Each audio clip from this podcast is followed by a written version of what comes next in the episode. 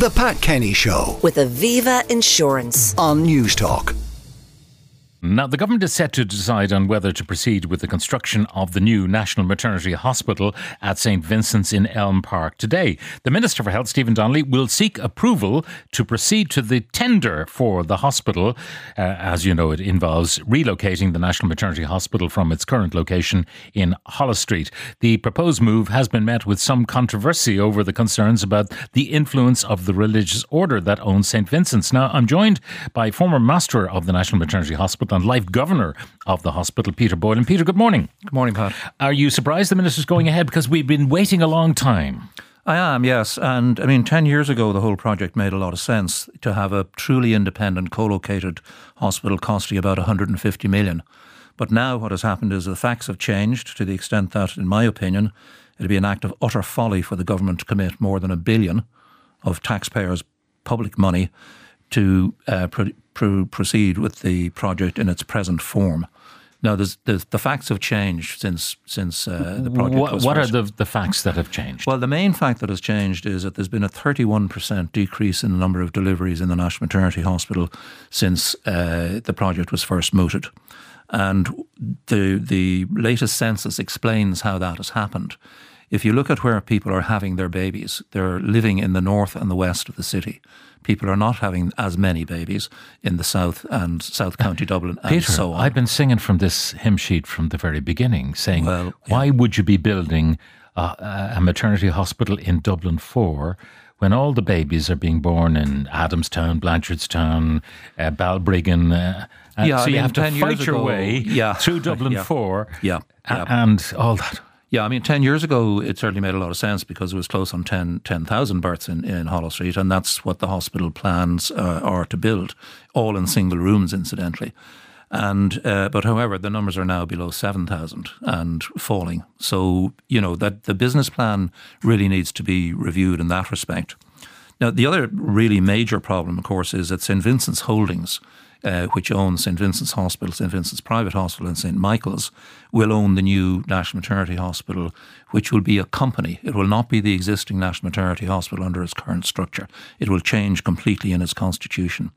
And St Vincent's Holdings is the vehicle, a privately owned vehicle, into which the Religious Sisters of Charity obtained Vatican permission to transfer their shareholding into. So we're being asked to believe that the Vatican has approved the formation of a company which will own a hospital in which termination of pregnancy, sterilisation, IVF, etc., will take place.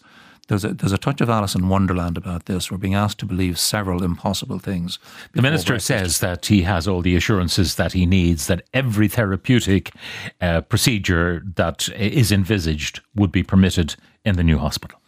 Well, the minister, the same minister, is not able to ensure that um, current services are provided in all 19 maternity units around the country, and that's three years after the uh, implementation of the reform of the repeal of the Eighth Amendment and the legislation that followed.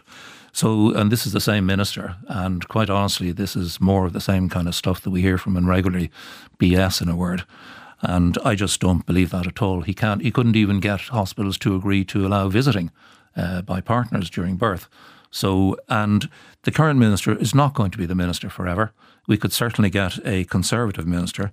And that brings me on to the board structure and the corporate structure of the hospital. If you look at it, the board structure is three NMH, three Vincents, and three ministerial appointees. Now, you get a conservative minister who appoints conservative members onto that board. And then you've got the dynamics of board structures, and we've seen the dysfunction uh, on corporate governance uh, in recent past, ongoing today, in fact. and then you've got the shareholding arrangement. So 99 shares of the new National Maternity Hospital will be held by St Vincent's Holdings. One share will be held by the by the minister, whoever it happens to be, called the golden share, and zero shares held by the National Maternity Hospital. Now that's kind of significant. So you know this so-called golden share uh, basically is allows a minister to determine what happens in the hospital. So and it's it's something they're generally unwilling to give up their their own power. I mean, I see it in the Oh, plan, yeah. the planning acts. For instance, you know, you have a county development plan which is developed by a county council.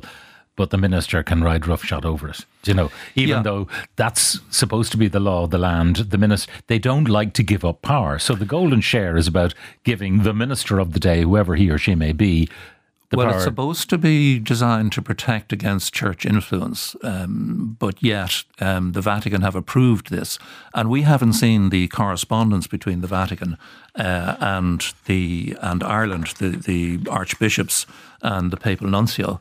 And when the permission was granted to the Sisters of Charity, it was on foot of a petition from the church in Ireland and the Religious Sisters of Charity. Nobody in Ireland has seen, apart from the relevant parties, has seen. The government haven't seen it. And the permission was granted uh, as long as the code of canon law is observed.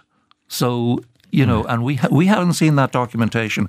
And for the government to commit uh, a billion of our money to a, to a new hospital, which is going to be owned by a Vatican approved company, really just beggars belief. It's an act of, of total irresponsibility. Um, It's a I, I'm thinking of you know when they uh, decided to go for the St James site for the paediatric hospital. The idea was there's a Luas service, and uh, Yeah. you know people arriving there can arrive at Heuston Station by train and trek up the hill Yeah. uh, to the hospital, or they can get it any number of buses. Yes. Um, the idea that women um, are going to get the dart out to um, uh, uh, you know heavy, heavily pregnant. They're going to get the dart out to uh, Well, Sandymount is the, is the closest station. At, at, Exactly. Yeah. So Uh, so th- th- that's not practical. So people No. will be driving through all Dublin city traffic from uh, places, as you mentioned, in the north and west of the city Yeah. to get to the National Maternity Hospital.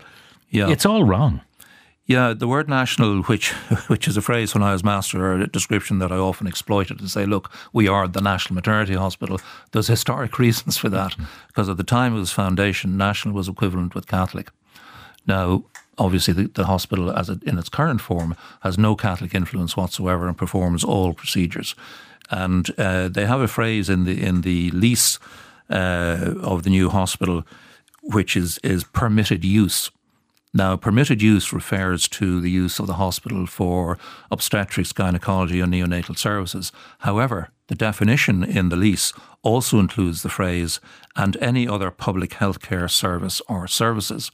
So, any other public healthcare service or service, that means anything orthopedics, cardiology, you name it.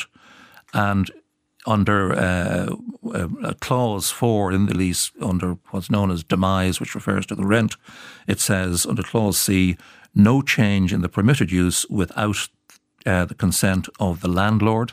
And who is the landlord? St. Vincent's Holdings. So they've got total control.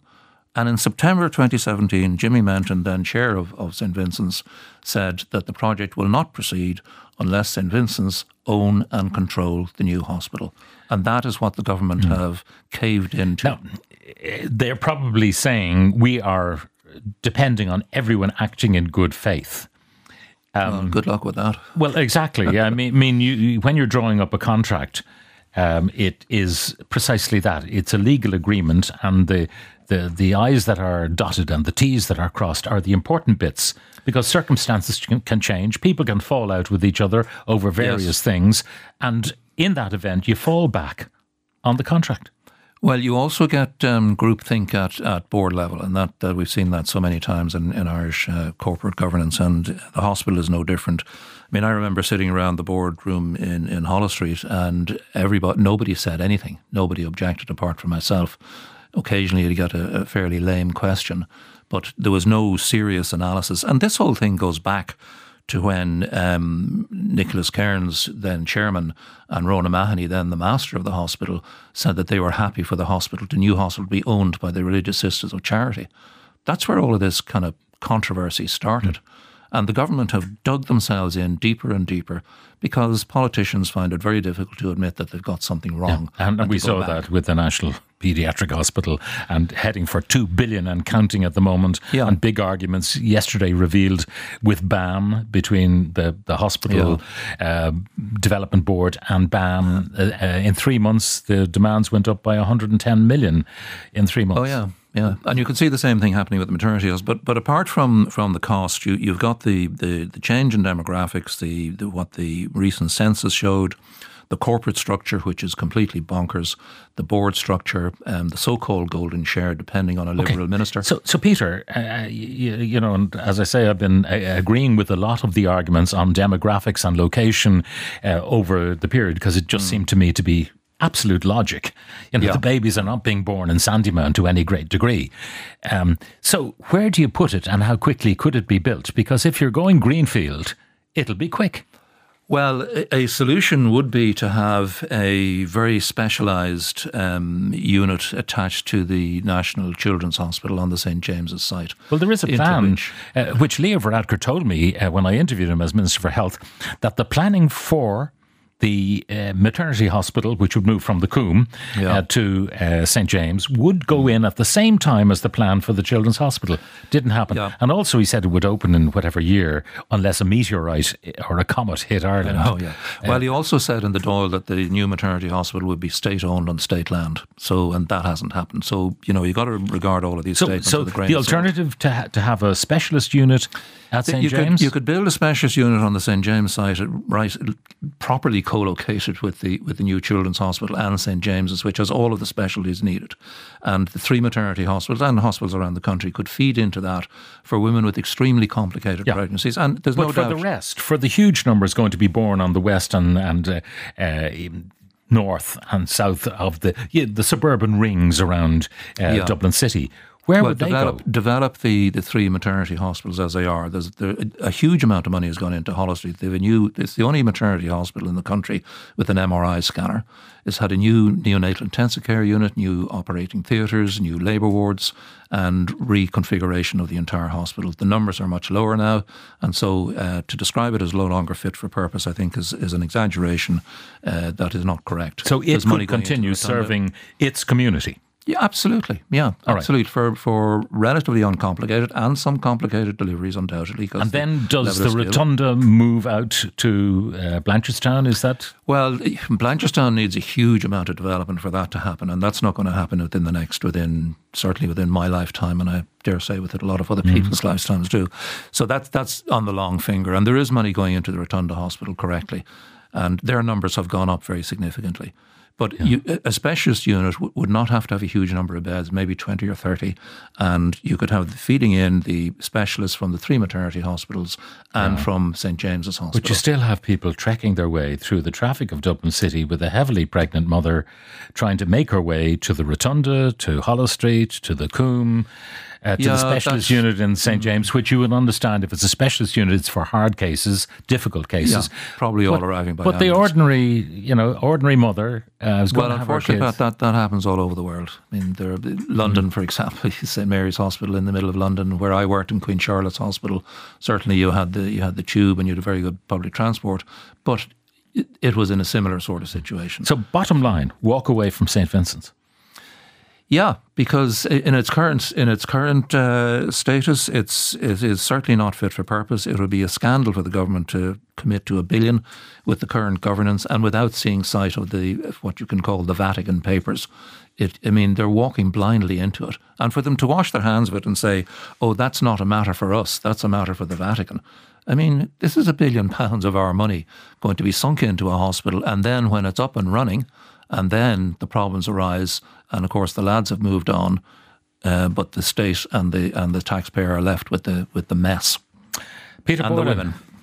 former master of the National Maternity Hospital, permanent governor of that hospital, Peter Boylan, uh, thank you very much. The Pat Kenny Show. With Aviva Insurance. Weekdays at 9 a.m. on News Talk. for joining us.